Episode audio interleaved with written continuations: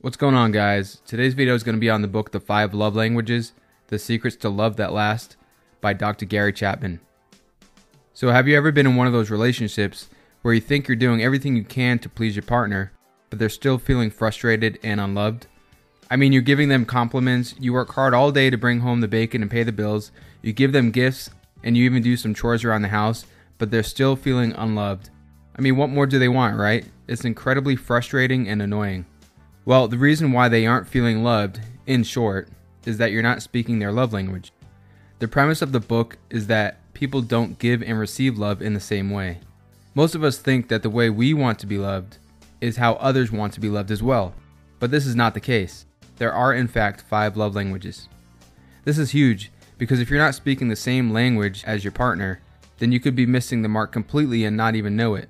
It's basically the equivalent of a British guy trying to talk to a Chinese guy. It's not going to go well because they're simply not going to understand each other. If you're going to have a strong relationship, you have to know how you and your partner both give and receive love. The five love languages are words of affirmation, quality time, receiving gifts, acts of service, and physical touch. Let's go through each one a little deeper. Words of affirmation. Do you like hearing I love you or compliments or meaningful words above all else? Are insults especially detrimental to your relationship? If so, then this is probably your love language. If you discover that this is your partner's love language, make sure you give them genuine compliments and tell them you appreciate them often. The second love language is quality time.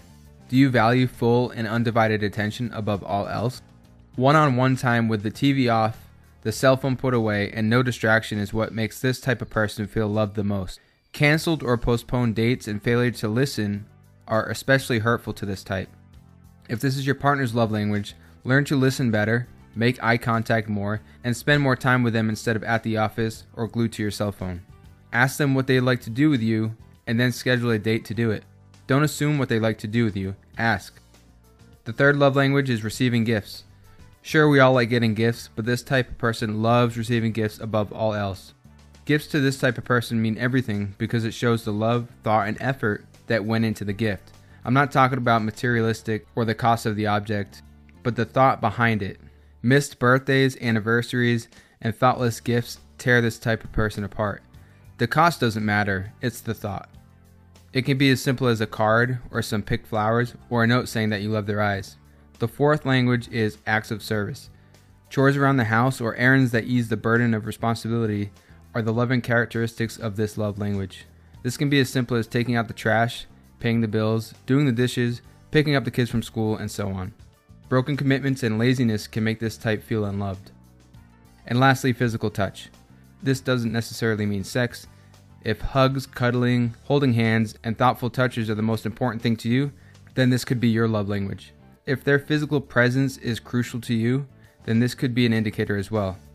Any kind of neglect or abuse would destroy this type of person and their relationship. So, which one do you most strongly identify with? Keep in mind, you should only have one primary love language. Sure, we may like all those things, but one of them should resonate with you the most.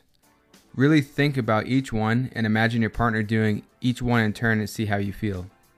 If you're still having a hard time, let's look at a couple ways to figure out your love language.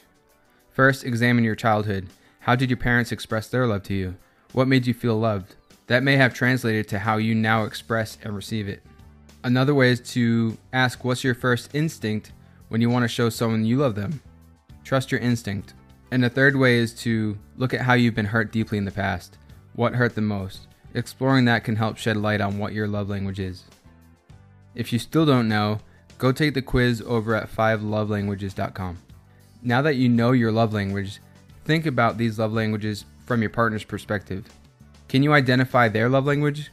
I highly suggest you ask them to take the quiz instead of assuming what it is. Remember, what we think is an act of love may not be seen that way by your wife, your husband, or your partner.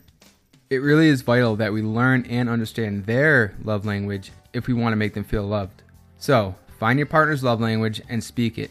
Do something special once a week to fill up what Dr. Chapman calls their love tank. Your love tank is like the gas tank in a car. You want to fill it up and keep it full. When your tank is full, your love life will be at its best, and a full tank can keep you going through trying times and relationship difficulties. If you're not consistently filling up the tank, you'll be running on fumes and eventually you'll burn out. Now, if your relationship's already running on fumes, then it'll take a while for the love tank to get full, so keep at it, keep speaking their love language, and over time, your relationship will start going in the right direction. And another big takeaway from the book Dr. Chapman explains that love is a choice.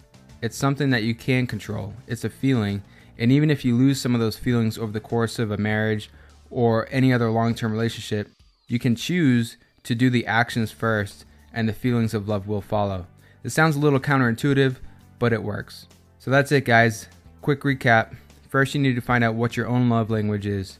It Could be words of affirmation, quality time, receiving gifts, acts of service, or physical touch.